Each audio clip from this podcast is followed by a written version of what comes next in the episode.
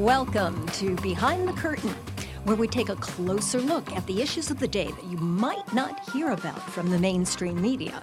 We talk with people who know what's behind the smokescreen of what they want you to see and what's really going on. People whose expertise gives an inside view of the issues that are important to all of us. I'm your host, Jackie Guzda. Justin Goodman is the Vice President of Advocacy and Public Policy at the White Coat Waste Project. For more than a decade, Justin has led grassroots campaigns to expose and end wasteful and cruel animal experiments by tax funded universities and government agencies. His winning campaigns included stopping psychological experiments on baby monkeys at the National Institutes of Health, ending taxpayer funded invasive brain experiments on cats, halting the deadly use of pigs, cats, and other animals in outdated military training drills, ending the use of homeless dogs and cats in tax funded experiments, and blocking radiation tests on monkeys by NASA. And all this first started back here in Connecticut at the University of Connecticut, where you went, right, Justin? That's true, yeah. In uh, 2004, I was finishing my undergrad degree at UConn uh, and discovered that there was a monkey lab at the medical school campus in, in Farmington. Uh, no one really knew about it. It never had been in the news before.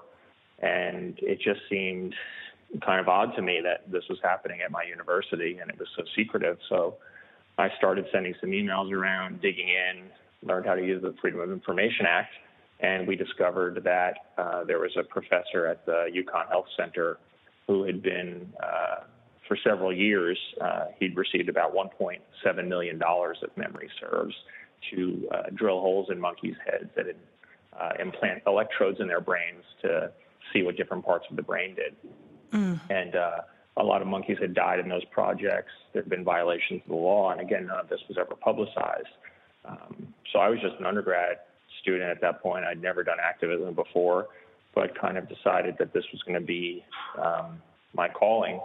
And we, my wife, who was also a student at UConn at the time, launched uh, a student animal group at the university and a campaign. Uh, and fast forward about two years, the lab shut down the UConn had to give some money back to the government for some of the violations.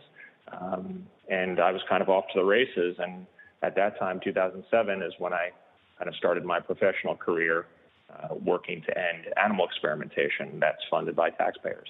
Wow. So now you work for the White Coat Waste Project. Do you want to tell us a little bit about that?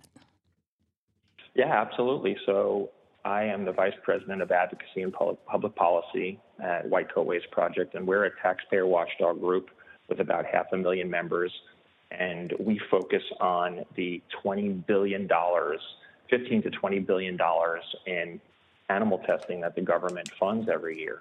Uh, and I think a lot of people, uh, just like I was back in 2004, 2005, was shocked to learn that the federal government is the largest funder of animal testing uh, in the country, not only in the country but in the world. The U.S. government is at the top of the list, uh, and you know the the abuses range from what I so you know what we learned about at UConn uh, to things we're fighting now, like nicotine testing on monkeys at the FDA or heart attack tests on puppies at the Department of Veterans Affairs. Um, $15 billion means a lot of wasted money, a lot of abused animals, a lot of dashed hopes for people who are waiting for cures that are not going to come from animal testing. Uh, so it's really a, a big problem that everyone should care about. But you know that the opposite argument is that if you are alive on this earth and you are a citizen of the United States, that you have benefited from these experiments, life saving experiments to humans. Yeah, and I, I, certainly hear that all the time. And the, and the truth is, is uh, the National Institutes of Health which is the single largest funder of animal testing in the U.S. in terms of a single agency, admits that 90 to 95 percent of animal tests of drugs and treatments that pass animal tests fail in humans because they're ineffective or they're dangerous. Um, so we have a, that, we're talking about a 95 percent failure rate, um, and even the few things that do get through the clinical trial process, uh, most of them have to be relabeled because there's side effects that were not predicted in animal tests. Wait, so that's yeah. That's a little shocking. Yeah, go ahead. Yeah, you're telling me that 95% of these experiments do not translate to humans? Yes, and while federal agencies are lamenting that problem on one, one hand, they're continuing to throw money at this problematic practice on the other hand. So there's really uh, a, a, dramatic lack of accountability and transparency when it comes to how the government is spending our money uh, on science. So, uh, what's the reason? yeah, yeah, what's the reason for that? Why if if what you're saying is true, why year after year after year do our tax dollars go into funding these experiments? It's uh, unfortunately, I know it's cynical, but it's true. It comes down to the almighty dollar. Uh, that universities, UConn included, for example, are receiving tens, if not hundreds of millions of dollars from the federal government. And universities, for instance, take 40% off right off the top for administrative costs, operating expenses. So it's very lucrative both for uh, institutions and for the, the experimenters who receive the money and pay their salaries and their mortgage that way. Mm. Um, and there's a powerful lobby that represents universities, colleges, and professors that want to keep the gravy train chugging along. Um, and unfortunately, many of these groups and these individuals are willing to abuse their authority and scaremonger and make people think exactly what you just said that if they don't torture animals, people are not going to have uh, cures and treatments for disease, which is actually uh, it's not true. It's never been true, and there's no evidence to suggest that that's the case. Uh, and I think that 95% failure rate is all the evidence we need that we need we need to do better. We need to do better for animals. We need to do better for Americans. So there's an about a 95% failure rate. About how long has this industry been going on? Um, animal experimentation has, I mean, you could look back to Galen, kind of the first famous scientist physician uh, 2,000 years ago, and he is reportedly responsible for, I apologize for any noise you might hear. Um, Galen is responsible for some of the first animal experiments on record when he was just trying to discover, you know, he was interested in basic physiology and anatomy because we knew nothing about that. Um, obviously, 2019, the situation is vastly different. We have uh, incredible technology that far supersedes animal testing. For instance, uh, at uh, Harvard, there's a uh, at Harvard there's a group called the Wyss Institute. That's uh, W-Y-S-S, and they've developed uh, technology called organs on chips, which are miniature, fully functioning human organs built from human cells and tissues that actually mimic human biology and how it reacts to drugs rather than uh, contrived experiments in which mice, dogs, or monkeys are being inflicted with diseases they would never get. Uh, they don't really get even when it's forced on them. And of course, uh, we've uh, diverged so many millions of years ago that suggesting that we can predict what happens in a human by doing something in a mouse is just stupidity. Hmm. So there's plenty of different experiments going on out there. Can you just tell us about perhaps one of the worst that you've seen? Sure. You know, the in terms of the scale of the problem, as I mentioned, we're talking about 15 to 20 billion dollars in, in, tax money, but we're also talking about about 100 million animals in labs in the United States alone. Um, we actually, one of our big campaigns in the past few years that had a happy ending was we discovered that the U.S. Food and Drug Administration, the FDA, had spent five and a half million dollars uh, on a project that involved, and this is recent, this only ended last year, a project that involved addicting baby monkeys to nicotine uh, and then studying withdrawal symptoms. Mm. And this is a project, again, that was funded very quietly, uh, secretively. Members of Congress didn't even know what was going on. Uh, we discovered it was happening. We exposed it using the Freedom of Information Act and a lawsuit through which we got documents and videos of the project. Uh, we enlisted Dr. Jane Goodall, the world famous primatologist, to join the campaign and convinced the FDA to not only end the project, uh, but to relocate those monkeys to an accredited sanctuary called Jungle Friends in Florida. And I had the pleasure of going down there with CNN last month uh, to videotape the arrival of those monkeys and tell uh, the story about you know how they got there and, and their happy ending. But that unfortunately is um, an anomaly because usually uh, we're not, you know, in most cases, people don't know what's going on and we're not able to stop what's happening. Um, but we do, in addition to that FDA victory, um, we're working right now to end heart attack experiments on puppies at the Department of Veterans Affairs.